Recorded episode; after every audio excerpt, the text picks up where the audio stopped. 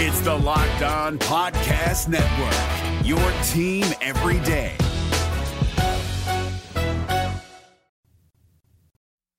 The Cincinnati Reds' biggest weakness so far this season was their biggest strength in Monday night's win. You are Locked On Reds, your daily Cincinnati Reds podcast, part of the Locked On Podcast Network, your team every day. You are Locked On Reds with myself, Jeff Carr, and my co host Stephen Offenbaker is off today. He'll be back uh, on tomorrow's episode, but I am a lifelong Cincinnati Reds fan that has turned an addiction to this team into information for you. I want to thank you for taking time out of your day to listen to me talk some Reds with you. I encourage you, if you're listening, hit me up on Twitter or check me out on YouTube here on the Locked On Reds YouTube page and drop a thought in our comments section. Talking Reds is what I do, and I want to talk Reds with you. Locked On Reds is part of the Locked On Podcast Network. We are your team every day. And if you listen every day, let us know you're an everydayer down in the comments section. But when it comes to today's podcast, we have a lot to talk about. The Cincinnati Reds got a big win against the Tampa Bay Rays on Monday night. They won 8 to 1. And in a game where they win 8 to 1, you probably figure the biggest story is the lineup. No, it's the bullpen and what the bullpen had to do. They really had to kind of scramble a little bit. We'll talk about exactly why they had to scramble because it was due to an injury scare. Thankfully, we got some good news on that, and I'll tell you more about that later on in the show when it comes to Hunter Greene. There's also some good injury news where it comes to another Reds pitcher, and there's a concerning stat that is out there when it comes to Reds fielding. Before we get to all of that, I wanted to let you know that today's episode is brought to you by HelloFresh. Skip trips to the grocery store and count on HelloFresh to make home cooking easy, fun, and affordable. That's why it's America's number one meal kit. Go to HelloFresh.com slash MLB60 and use code MLB60 for 60% off plus free shipping. All right. Uh, Want to start with the bullpen here today because the bullpen passed a huge test on Monday, and Alexis Diaz never came into the game. We're talking about a game in which the Reds didn't have their best guy out on the mound from the bullpen, and they pitched magnificently. They, they gave up one run. There, were, there was a home run that was hit off of Kevin Herget, but it was in garbage time. The Reds were way ahead, and it was a solo shot. It, it was, for all intents and purposes, the Reds bullpen did exactly what they had to do. And it's not flashy. We're not going to talk about, you know, huge strikeout numbers. People who went to the ballpark last night uh, on Monday night did not get free pizza. There were only five strikeouts in the game, but the Reds were efficient with their pitching. And it, it all stemmed from the fact that the bullpen had to be used so early because of an injury to Hunter Greene. And now the uh, what happened was there was a line drive that was off his left shin, so that's his plant foot when he's pitching. Uh, he was able to finish the third inning because this happened in the third inning. But whenever he came out, um, and, and we'll see a clip of him later where he talks about this, like when he was in the dugout, it really started to get sore, and so he decided that yeah, that was it for him. But that was 18 outs that the bullpen had to get. They had to get 18 outs on Sunday, and I think they had to get 18 outs last Friday. It was either last Friday or last Thursday. But regardless, we're talking about a very taxed bullpen. And there were three guys, four guys, sorry, four guys that just had amazing performances. And it starts with Buck Farmer, who basically didn't warm up at all before coming in to replace Hunter Greene. He had to come in in the quick because David Bell realized, okay, this isn't going to work. Hunter Greene's not feeling well. We're not going to throw him out there on one leg. Uh, we got to get somebody out here. And Buck Farmer came in on the shortest of possible notices. Uh, it's it's like whenever you play MLB The Show and you just for kicks, you're just like let's just bring a, bull, a pitcher in out of the bullpen. They usually kind of stink for the first couple of pitches, but kudos to Buck Farmer as he pitched, he got four outs for the Reds. Uh, there, whenever you know, not warming up at all. He did have a couple of walks, but all in all, it was a very nice performance from him. And then after him came in Alex Young, who is continuing to show me. I, I I'm wondering And we, we've talked about our concerns about Reiver Sanmartin and his performances so far this season. Is Alex Young becoming the actual number one left hander instead of the number two left hander in this bullpen? Could be something me and, and Steve talk about on a later episode. But all in all, a great performance for him. He got four outs. He got a huge double play, kind of a lucky double play because it was a soft line drive that went right at Wil Myers, and he was able to catch, um, I believe it was Harold Ramirez off second base. Ramirez stumbled trying to get back to the base, and so they were able to double him up, get out of that inning because there were runners on first and second with one out, and then all of a sudden, boom, inning's over. The, the, that was the Rays' second best chance at runs on the night. And Ian Gibaut saw the Rays' best chance because in the sixth inning, they had – excuse me, they had runners in scoring position with two outs, and he threw a pitch that was really in a good spot and let up this pop fly that was in no man's land in shallow right field. It's the kind of hit that usually falls for uh, for some kind of hit, some kind of RBI here. So the fact that Jake Fraley, and, and you may have seen the highlight if you haven't, go look it up, but Jake Fraley runs in, full extension dives. Maybe doesn't take the best route to get to the ball, but all in all was able to make an amazing play that saved probably multiple runs because if he doesn't make that catch, it bounces, it rolls. You're probably talking about two runs for the Rays, and at that point, it would have been like a 4-2 game. So we would have been talking about a ball game. But instead, it kept the scoreboard clean.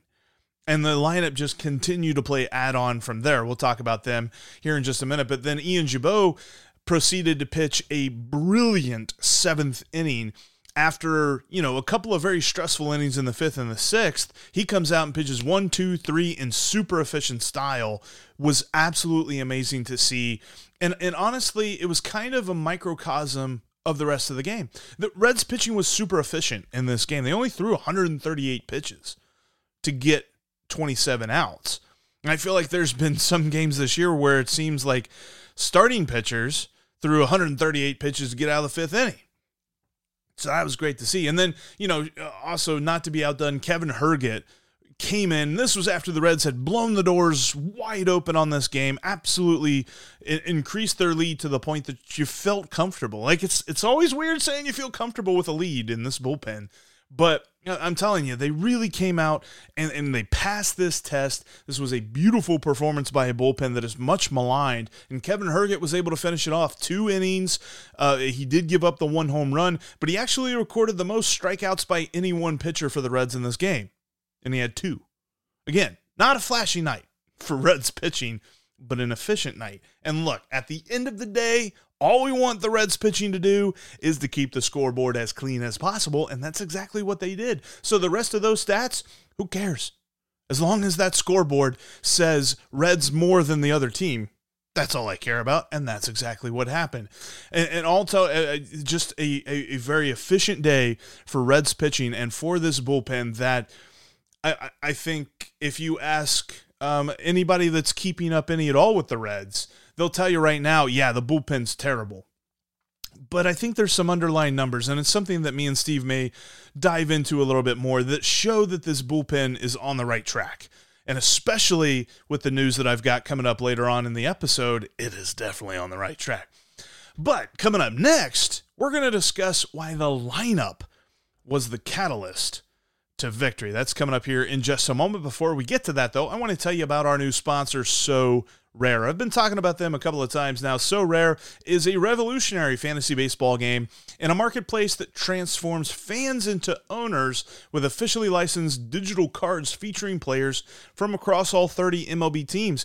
If you go there today, you go to sorare.com slash locked on, and you're going to uh, be able to draft your team, put together your lineup, and start competing in free events. And then you build your lineup with increasingly better players increasing increasing more rare players that help you win bigger prizes because you can win awesome prizes with this. We're talking about tickets to MLB games VIP experiences where you can meet players. You can get jerseys. You can get all kinds of great stuff. It's all at Sorare com. It's a revolutionary fantasy game. You got to check it out today. And that's sorare.com slash locked on. Again, S O R A R E dot com to draft your team of free player cards. You then set your lineup and start competing to win epic rewards. SoRare.com slash locked on to start playing today. The Reds play the Rays tonight at 6:40 p.m. Eastern Time. Nick Lodolo is going to go up against the Rays' Taj Bradley. The Rays have an interesting pitching situation as well, and uh, the Reds are uniquely positioned to take advantage of it. Looking forward to seeing how they can tonight. You can catch every pitch of the Reds' hometown broadcast with SiriusXM on the SXM app. Search Reds. And thanks as always for making Locked On Reds your first listen every day. Every day or tomorrow on the show, we're going to break down how Nick Lodolo does against that dangerous Rays lineup. But the Reds continue to have their own dangerous lineup last night. In fact, it was something we talked a little bit about with Connor Thomas from Locked On Phillies, breaking down that series and, and kind of breaking down how the Reds were able to take advantage of a Phillies pitching staff that's kind of hurt right now. The Rays are too. And, and even though they went through a historic winning streak to begin the season, they suffered some interesting injuries that have really kind of put them behind the eight ball on their pitching staff. And we saw today they had an opener, and I thought David Bell actually kind of brilliantly set up his lineup to counter the Rays' opener strategy. But this lineup continues to grind out at bats and put the ball where the fielders aren't. It's it's not the kind of lineup that's gonna just set the world on fire with home runs and lots of extra base hits. They're just gonna be timely hits, putting them where they ain't. And I mean, heck of a night for Kevin Newman, breakout night for Newman. Multi-hit game. He's in fact he was a triple shy of the cycle, uh, and he got the scoring started with a home run. But I thought it was interesting because, you know, he was part of this brilliant lineup construction because the guy who began the game for uh, the Rays, Jalen Beeks, was a lefty. And so, you know, David Bell loves to load up the righties, but David Bell didn't put an all right handed lineup together because he didn't want to have to shuffle and do all this other stuff later in the game. He put Jake Fraley uh, toward the bottom of the lineup. He put TJ Friedl in the ninth spot. TJ Friedl had a big game in this, but the reason he did that is because he knew Jalen Beeks wasn't going to be there for very long. And he was correct. I mean, Jalen Beeks only threw 47 pitches in this game. The guy who relieved him um, or the guy who finished out the game for the Rays, excuse me, not not Kelly, but uh, Chisler, uh, he was able to um, pitch. Uh, he threw the bulk of the pitches for the Rays. But overall, the way that the Rays did this was they started with a opener of a left-handed pitcher for like you know a minute, and David Bell was like, okay, top of the lineup righties, bottom of the lineup lefties, and it worked to perfection because the bottom of the lineup just absolutely did damage to this uh, Rays pitching staff. And I thought it was telling because in his post game interview, they were talking to Kevin Newman about you know his performance and things like that. And they were they asked him about you know what what do you take away from this performance. Uh, that the Rays were able, or the Reds were able to beat the Rays after Hunter Greene goes out so early, and I thought his response was interesting. Yeah, no, it's huge for us. Um, you know, we're in every single game. Um, and so, you know, to come out and play that team the way we did tonight, especially with Hunter going down and seeing the way that the team, um, you know, lift each other up is huge for us. I think that, um, you know, we've known who we are and how we compete. Um, and I think that uh, I think that people are really starting to see that, um, you know, it's not gonna it's not gonna go down without a fight. you know, and, and we're willing to do that. Does that sound familiar? Because it should. Uh, most Reds players that uh, we've heard after games and stuff like that continue to say we're going to grind it out, we're going to fight it out. This team never gives up. This team is always in the game. All this other stuff, and we've seen it. There, there's been one game. Obviously, it was Sunday's game, and even then, they still scored a couple of runs on the Phillies. But there's been one game where you say, "All right, the the lineup just was completely out of it," and that's only because Luis Cessa had a historic blow up for his start. But the Reds have been in every game because of the way this lineup goes. And I mentioned TJ Friedl. He had four RBIs. He had a bases clearing double, which really got the, blew the game open. The Reds were up one nothing in the fourth inning, and this was after you know they they just uh, had Buck Farmer pitch uh, in the top half of the fourth because Hunter Greene was unable to go. So you're kind of wondering uh, what's going to happen here. And the Reds had the bases loaded and TJ Friedl at the plate, the number nine hitter, which in any lineup, you're looking at the number nine hitter and you're like, ah, bases loaded. Okay. Rays might get out of this. Not with TJ Friedl. He's still batting over 300 after an amazing day where he gets that bases clearing double that really put the Reds ahead and in the driver's seat to the point that you're like, okay, now we can really see what this bullpen's made of because a four run lead for most bullpens is almost, I'm not going to say it's completely insurmountable, especially against a team like the Rays, who has shown the ability to come back from multiple deficits of worse than four runs. Uh, uh but you feel a little bit more comfortable with them. And it's very obvious with the Reds bullpen, you're just like, yeah, maybe not. Maybe not so comfortable with a four run lead. Now they did play add on, continuing to go in. I mean, Jose Barrero had an RBI double later in the game, and it was interesting because it was ruled a double, but he ended up on third because he advanced to third on the throw, and he used a brilliant slide to get into third base. Because if you watch it, the third baseman for the Rays, he gets the throw from uh, the catcher because they tried to get. Uh, tried, and, and I'm forgetting, I'm blanking on who was on. I think it was Jake Fraley was on base. Um, they tried to get Jake Fraley at the plate it was way late, wasn't, wasn't even close. So then the catcher tries to get Barrero at third, and Isaac Paredes, the Rays third baseman, puts the tag down. And Jose Barrero does one of those things where he's sliding in head first and he reaches around the tag and hits third base. I mean, you watch the replay, Paredes' glove was nowhere near Jose Barrero. Those are the kind of plays. And I'm not saying I'm comparing him here, but those are the kind of plays that like Mookie Betts makes and Ronald Acuna. And Jose Barrero is just like, yeah, I can do that too. L- love to see that play from Jose Barrero. There's there's just glimpses. There's little glimpses. I feel like in every game that you're like, man, feels like Barrero could really figure this thing out. And there's also glimpses that he's still got a lot to work on. He he got beat really badly by a couple of sweepers. That's what everybody's calling sliders that just break crazy horizontally. I think I heard a breakdown in the Red Sox Angels games that a slider is somewhere between 9 and 12 inches of uh, horizontal break, and then a sweeper is greater than 13 inches of horizontal break. Cool. That's that that great.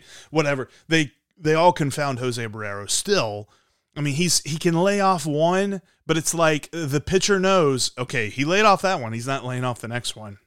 And he's usually right. But I still see glimpses of Jose Barrero every now and then that make me think, man, if he could just get every, if he could pull it all together, it'd be really interesting. But I, I, I mentioned in you know, talking about how good the bullpen was for the Reds and how efficient they were. Reds hitters actually kind of forced the Rays to throw an entire extra innings worth of pitches compared to how many pitches the Reds threw. Which I thought, you know, that's kind of a weird number. Yeah, let me connect the dots real quick. So the Reds the Reds threw 138 pitches, the Rays threw 155 pitches. So still, you know, 17 pitches is a pretty efficient inning overall, but that's an entire another innings worth of labor that the Reds put on Ray's pitching. And it just goes to show that the grittiness, the grindiness of a Reds at bat on any pitching staff is taxing.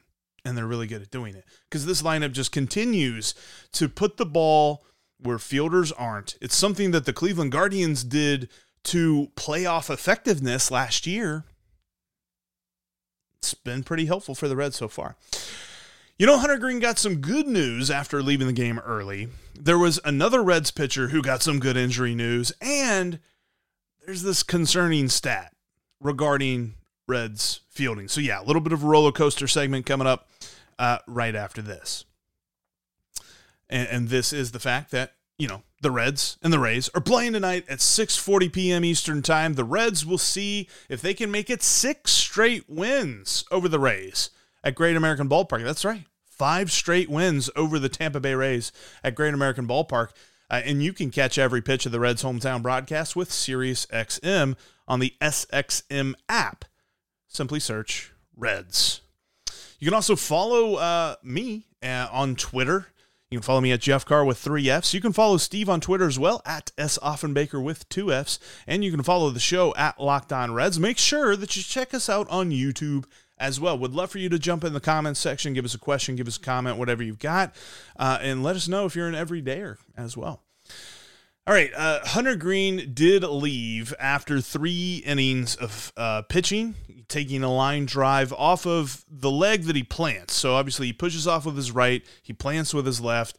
That's the one where he took the line drive off the shin and he he felt fine he said. He's like i felt good enough to pitch the rest of that inning. But it was clear after he came into the dugout that he was not going back out to pitch. I really wanted to finish that inning. I knew i could finish it. Um, but yeah as soon as i like came in and kind of stood and wasn't really moving and activating it it tightened up right away. And um, it would be foolish to go back out there. I mean i really wanted to just to go out there and uh, be able to compete for the team. But I would be using nothing but arm, and just it's too early in the season, and just wouldn't make sense.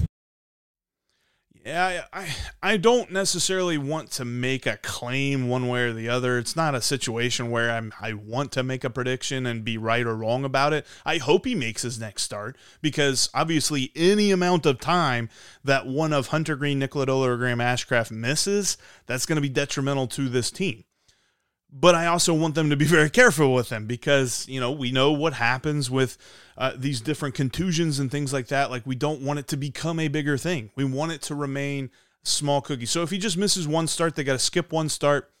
I think that's going to be okay. However, David Bell wasn't talking about that. He wasn't really alluding to that being their plan uh, moving forward. Well, it, it's it's not uh, fractured or anything like that, but um, those those type of contusions yet yet to be um, on top of it because they can turn into um, a bigger issue. So um, I know our training staff has been on top of it, and as of right now, you know the, the goal is to have him make the next start. Now, allow me to uh, insert the disclaimer here that David Bell is always super optimistic with any medical take on any player. So just take that all with a grain of salt. But it sounds like Hunter Greene avoided anything serious and he might miss one start. I think I, I think at this point I'd be safe in saying he probably doesn't make his next start, which is a little bit of a bummer. It would be against Pittsburgh, but if there is a team that you could get by with throwing a guy that's not necessarily, you know, a, one of your best three starters, it's probably Pittsburgh. Although they have been playing well here recently, so maybe that's totally wrong. Uh, but I, will tell you this who else got a very, very good uh, update? In fact, it, he was with the team on Monday, and that's Lucas Sims. He was able to pitch back to back days, Saturday and Sunday, for Louisville, and he is back with the team. He is expected to return and be and, and uh, you know be taken off the injured list and rejoin the team for playing on Wednesday. Now I'm not sure what the point is of bringing him up. Maybe that's just like, hey, he's not going to pitch for these next two games in Louisville, so let's just bring him back with the team. He can be back with his teammates, and then he'll be pitching on Wednesday.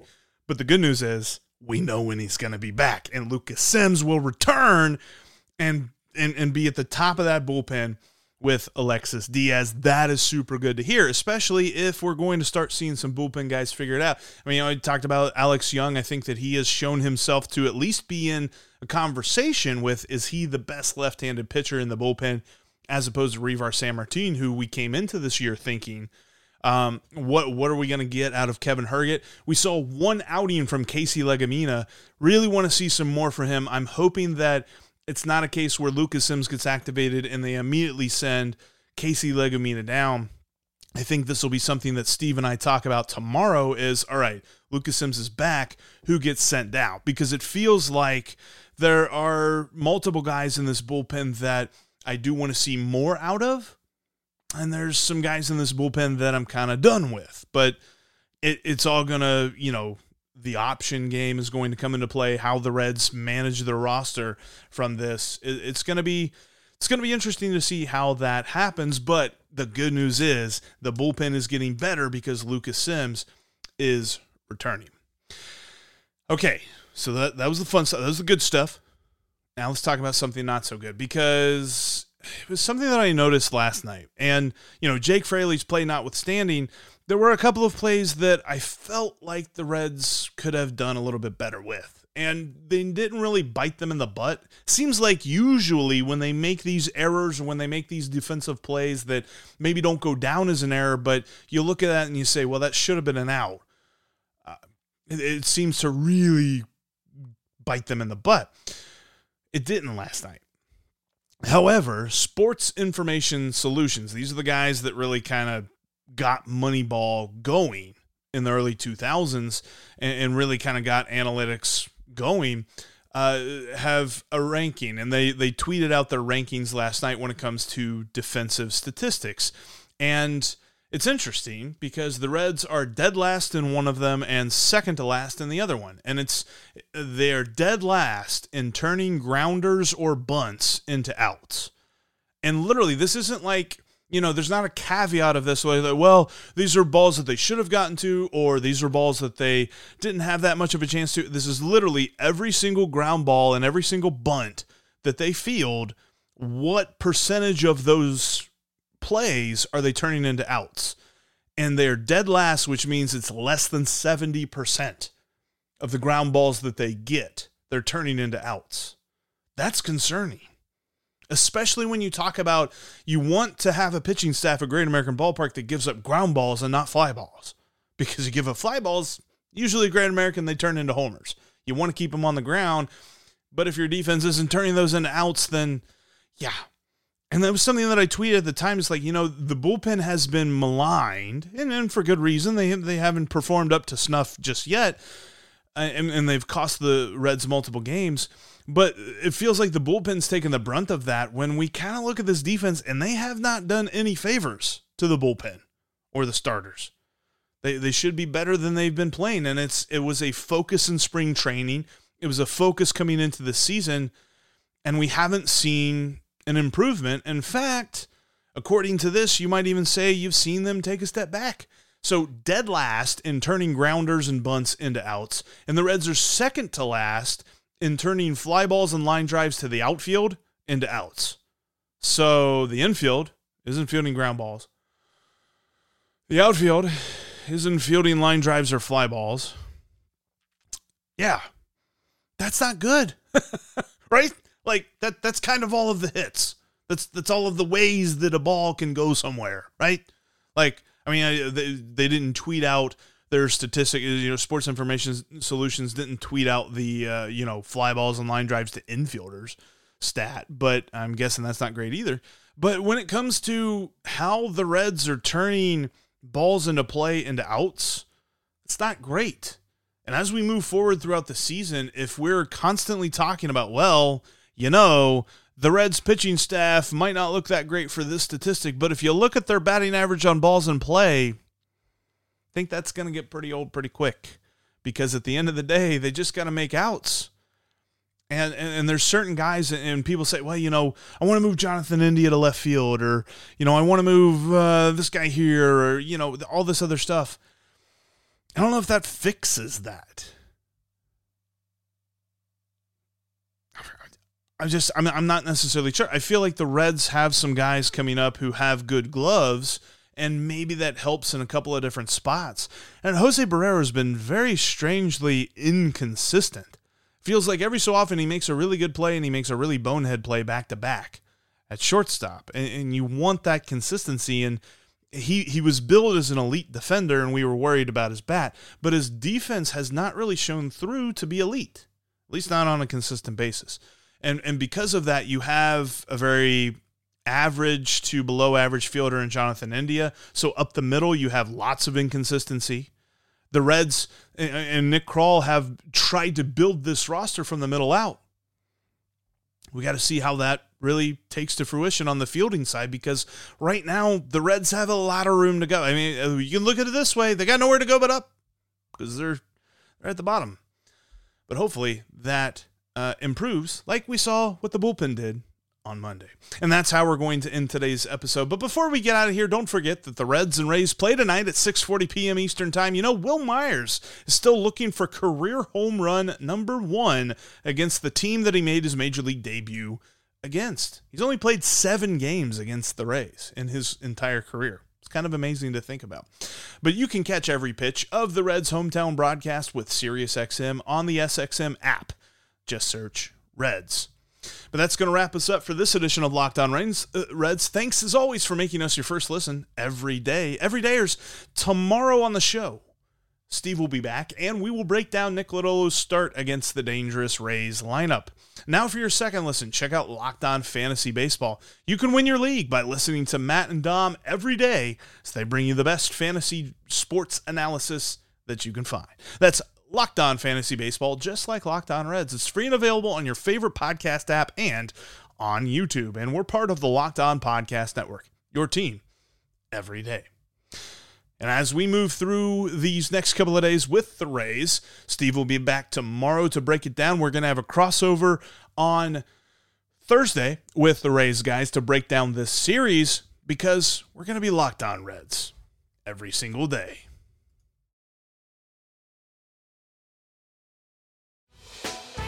Hey, Prime members, you can listen to this Locked On podcast ad free on Amazon Music. Download the Amazon Music app today.